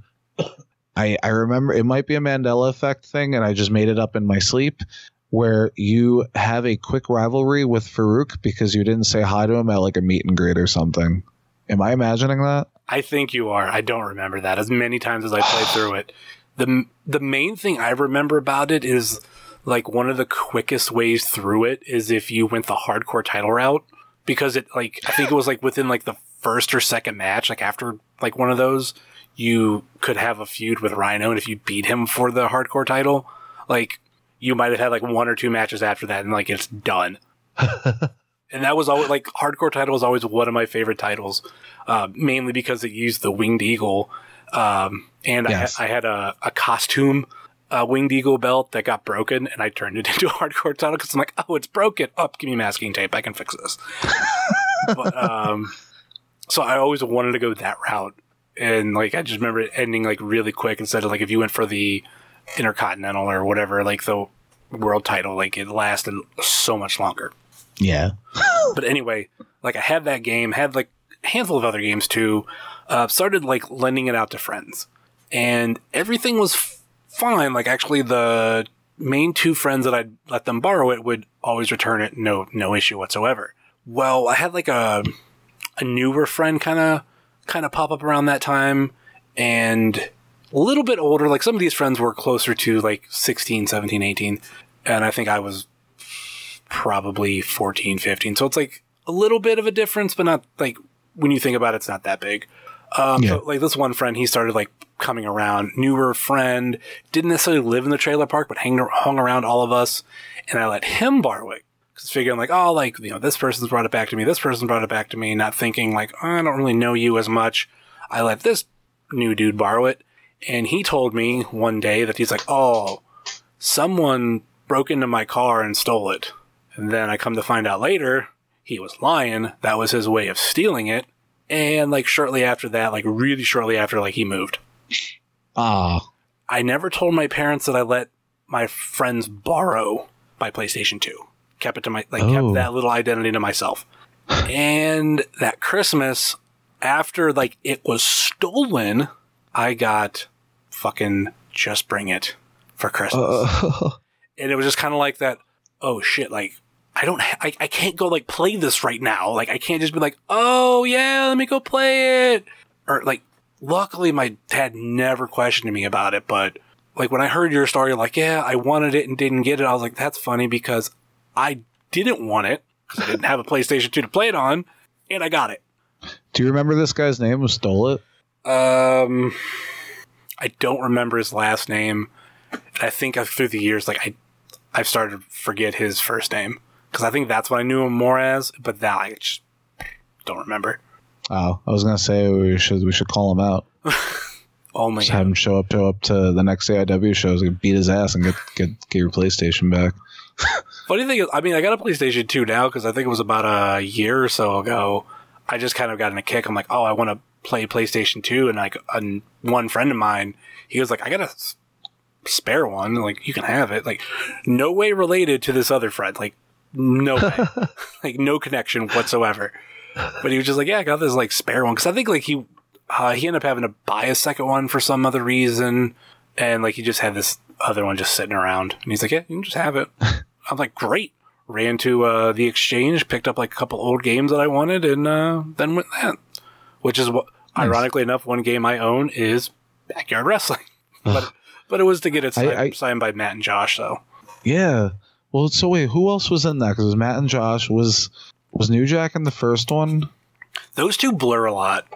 Yeah, Like I haven't that's why. I'm, like I haven't played them a lot, but I remember because I I was huge into ICP before that game came out. I was starting to get out of them when that came out, so I was just like, ah, whatever, fucking ICP in a wrestling game. All right, cool, whatever. But then like getting back into them and then learning more about who Matt and Josh were, I was like, all right, I have to rebuy this. And now I think I have like that game, uh, both games, the DVD that they put out called A Passion for Pain, and then like at uh Gauntlet, I think yeah, it was Gauntlet. Josh found some backyard wrestling posters, like huge advertisement posters. Him and Matt both signed them, and they sold them. Like oh, I- that's great. I forget how much I paid for it, but I was like, "Fuck!" Like I'm I'm gonna snatch this because this is this is fucking awesome. Which you're gonna find like a poster Yeah. this big. That's really cool. Are you, so? Have you? So are are you a GTA three fan? Then I'm not a huge GTA fan. Funny thing is, oh, okay, okay. like I remember playing the PlayStation Grand Theft Autos. Okay. Like, uh, I remember my one friend, he found out about it because I think he got some sort of like cheat code book at the book fair and he was looking through all these like cheat codes and he looked at the first GTA codes and they're like just a bunch of cuss words. So to like, so like the sixth graders were just like, we gotta play this game. Like this password is, or cheat code is bitch. Like, this one's like motherfucker or what, whatever they were. I can't remember off the top of my head, but it was just like we were like, oh my god, we got to play this, and like that's what it was the like over the top uh perspective. Yeah. Oh yeah, yeah, yeah. Those are great. Um, GTA three. So when when I first got the PS2, I guess like I think my dad got it for me. Uh, because like my parent like my parents split when I was younger, so it was just like I had I had video games at his house and I didn't have them at my mom's house, so I just had to like find other ways to entertain myself. Um, which is why I guess like I don't have as deep a video game connection as other people do. Um, he didn't get me a memory card, and I didn't have a job. I was whatever, like 14 or 15 at the time. So I remember I played GTA 3, and I like almost beat the game, but it was just because I had nothing to do that day. But I didn't have a memory card, and then like I did some cheat code where you get like tanks that drop from the sky basically, and you could drive the tank around. And my car, I like I, I left the tank in a weird spot, and I went to drive between the tank and like another car, and my car got stuck, and I couldn't get out of it, so I just had to like shut the game off. Like I couldn't even continue on beating the game even without a memory card because like I just couldn't do anything about it. So that was like uh, that was a harsh reality to a to a, a child such as myself. Like literally just couldn't get out of the car. I was like, all right, um, I guess I'll go do something else with my day because I am miserable right now. When I first got my PlayStation 2, this was like when it was hard to get. I think it was what was it? Uh, my parents told me like we wanted we wanted to get it for your birth for Christmas, but like they're just hard to get. But I ended up getting it for my birthday, and that was also at the time like memory cards were im- Yeah. impossible to find. So like anything that I was playing, I couldn't save. If it, if it had the memory card feature, but that time like almost everything was memory card. Um, I started playing Know Your Role, or just or it was Know Your Role, just bring it. See, I always forget. I just call it SmackDown Four. Um, um, The, the one with the Rock on the cover. Um, yeah, with it being not, before Brock Lesnar. Um, I was doing like unlocking all this stuff, and I was like, okay, I'll just keep it running. And as soon as I get a memory card, you know, put it in, save it, and everything will be good.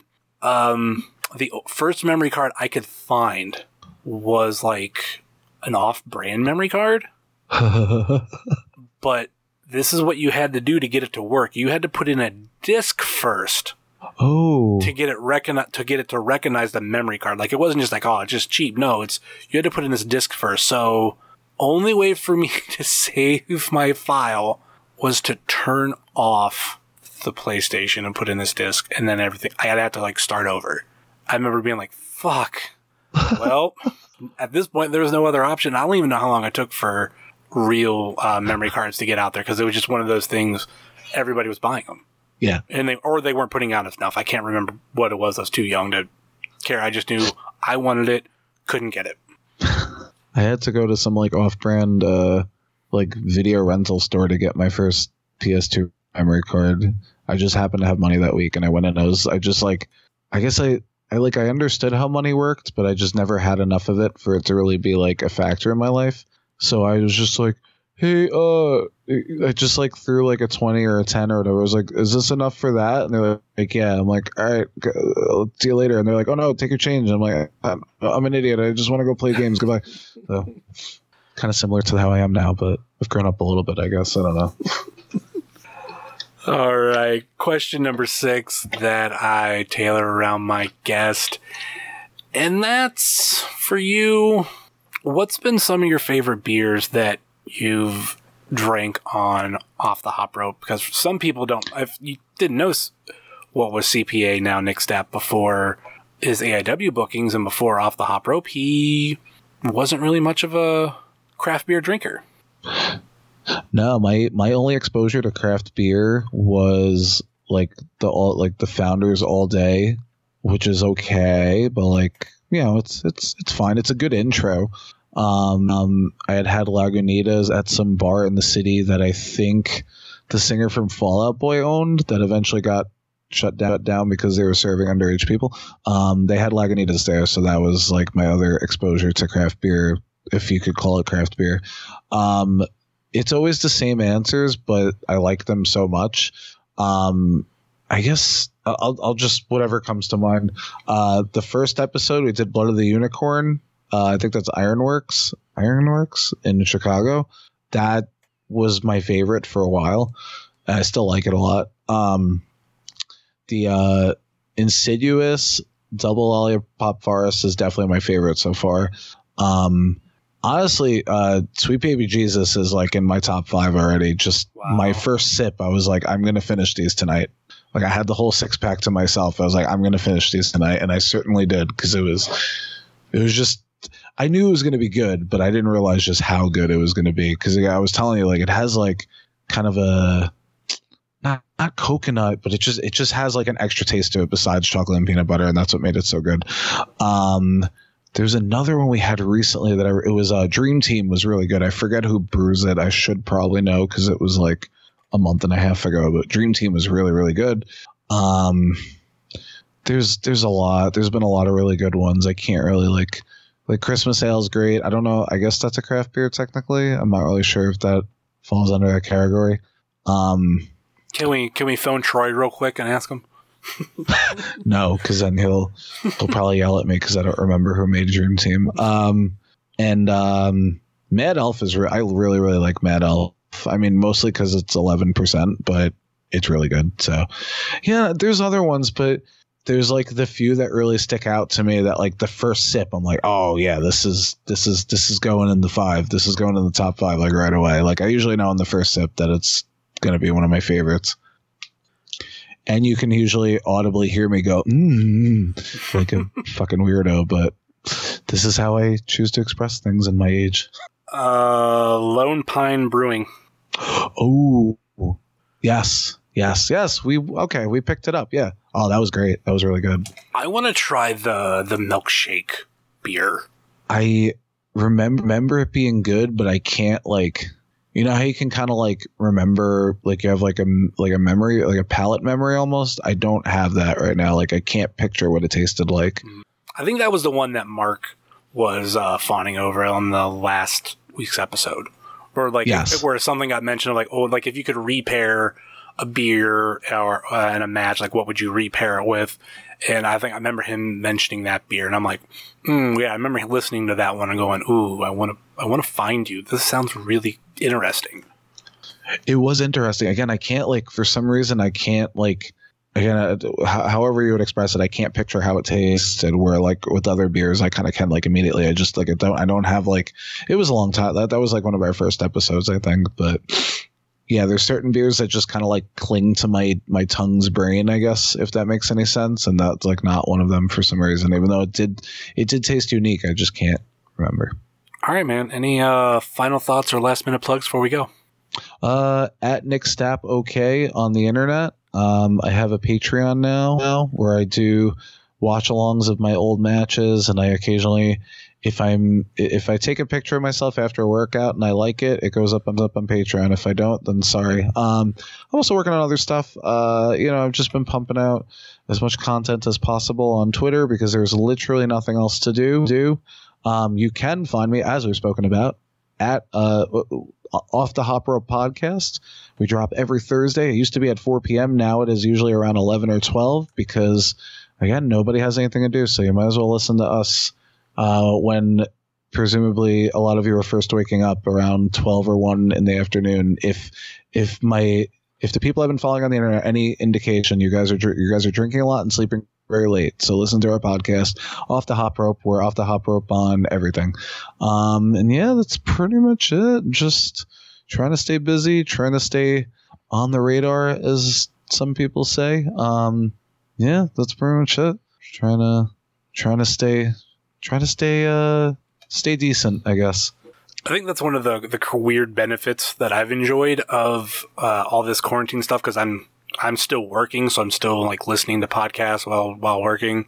And now instead of like waiting till five or was it five or four? I always forget whether it's five or four. it was usually four That's what I thought. Four. Um, instead of just like sitting around and like having to wait like till that time of the day. Like I've there's been times where I'm listening to a podcast and then once it hits four, like I'm hitting stop and I'm going to go like refresh my feed so I can like listen to it immediately. But now it's like, oh, it's noon. Oh, here's the podcast. Great. This is perfect. I get to listen to it early and, and enjoy it. So yeah, it's like I said, it's become one of my, my favorite shows. I'm so, so thankful you sold it on me. It's been a absolutely fun being able to participate too. Fun thing like when you do the when you guys do the question and answer uh, episodes like there's always such a space of when those episodes uh, get released from when like i ask questions. So whenever my question comes up i go oh great. I forget. What did i ask? Remind me. I think, especially nowadays, like we've had because we haven't really been like together, so it's like kind of everything's like kind of the seat of our pants as far as like planning right now. So we'll say, oh, we'll do question and answer, but then like we'll go on forever with like talking about the nothing that we're doing. So I don't know why we're talking so long. Um, and then we'll just be like, ah, we'll do it next week, and then I'll have to like go to my phone, screenshot all the all the questions, and then hope that I don't delete them between now and whenever we answer them. uh, one question i should have asked you was like how how old are you when you're 14 What do you mean? that's a uh, oh yeah, that's a smart mark quote yes, yes, yes. You said it. And I was like, what? And then I, I, I picture, yeah. Oh man, yeah. It. Uh, one thing I can say is uh, when you're when you're doing two things that you enjoy doing, and you have other pe- people kind of like feeding your stimulation, so to speak. Weird shit gets said, and I think one of my favorite quotes is it was uh, it was a Savio and Goldust match, of course, and I think Goldust got crotched on the top rope, and Troy just goes, "Look at that crotch!" and we just died. We we uh, we were just rolling rolling around in our own sticky pants, just pissing ourselves. Just like, look at that crotch. But yeah, a lot of weird shit gets said, but uh, it's enjoyable, and we're all overstimulated, especially right now because we have like no contact with the outside world. So expect more quotables in the next few weeks, I'm sure. I think we're recording tomorrow, so I'll try to try to keep things spicy so we can get some more how old are you when you're 14 I just because I I think uh, I I listened to that episode. That might that might have been the Savio Goldust episode I think so. I think because so now that you mention it, yeah. because I was one of the I was doing the watch along with it. I heard that, laughed my ass off, and then I think I go on Instagram. It's like, oh, we have like questions, like ask us questions. So I just threw out like a bunch of like show references.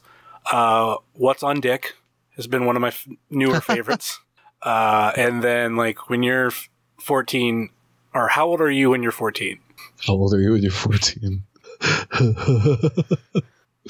Uh, it's also fun that we're all like, I think Mark is like a few years older than me. Troy is a few years younger than me. So we all have like fun, like age, like literally we could watch like if our next match was like George Hackenschmidt against Karl Gotch. If there was a guy standing at ringside, I will say, "Oh, that's Mark. He was doing extra work that night." Like it's just, it's it's such a fun, it's a fun, it's a fun group of memes that we have created for ourselves. All right. Um, you can find myself at Heavyset330, much like you can find this show at Wrestling Cheers. Facebook.com slash Wrestling Cheers, Twitter.com slash Wrestling Cheers, and Instagram.com slash Wrestling Cheers. Email, if you so choose, is IRSCheers at gmail.com. And we have the merch store over at whatamaneuver.net. Like I said, please rate, review, and subscribe your ever listen this fine podcast, whether it be Apple Podcasts, Google Podcasts, Stitcher, TuneIn, YouTube, Spotify, iHeartRadio, or Podbean, WrestlingCheers.podbean.com. Check out our friends on the Trending Topics Network, such as All Beer Inside, Eurovision Showcase, and Wrestling with Altitude. Check out our other podcast friends, such as Let the Hate Flow Through You, Pod Van Dam, Super Fantastic Podcast, It's Evolution Baby, Kick Out at 2, the Wrestling Nerds Radio Network featuring the IndieCast and This Makes No Sense, Center of the Universe, Sobros Network, the co-host wrestling show, Spotlight Series, Not Ready for Primetime Wrestling, and At Odds with Wrestling. Check out our other non-podcast friends such as Thrift Store Jobber, The Savage Dash, Mouse's Wrestling Adventures, Sickening Pictures, Good Company, Stay Tough, Smokin' Jay's Barbecue, Wrestle Void, Midwest Territory, Southern Underground Pro, and the official graphic designer of Wrestling Cheers, Moy Boy Designs. That will do it for us here on Wrestling Cheers, where everybody knows your name, and we also know what's on tap. I have no idea how you host guys rattle off all these names, but I commend all of you. Thank you for having me on. Thank you.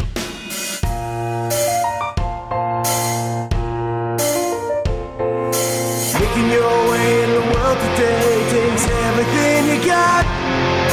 Taking a break from all your worries sure would help a lot. Would you like to get away?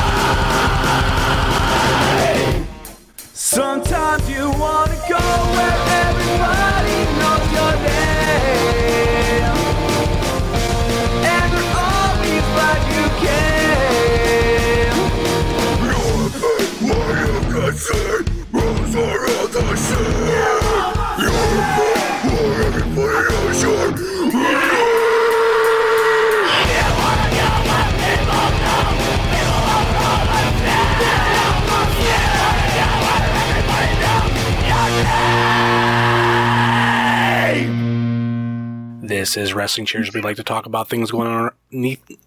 Ah, fuck.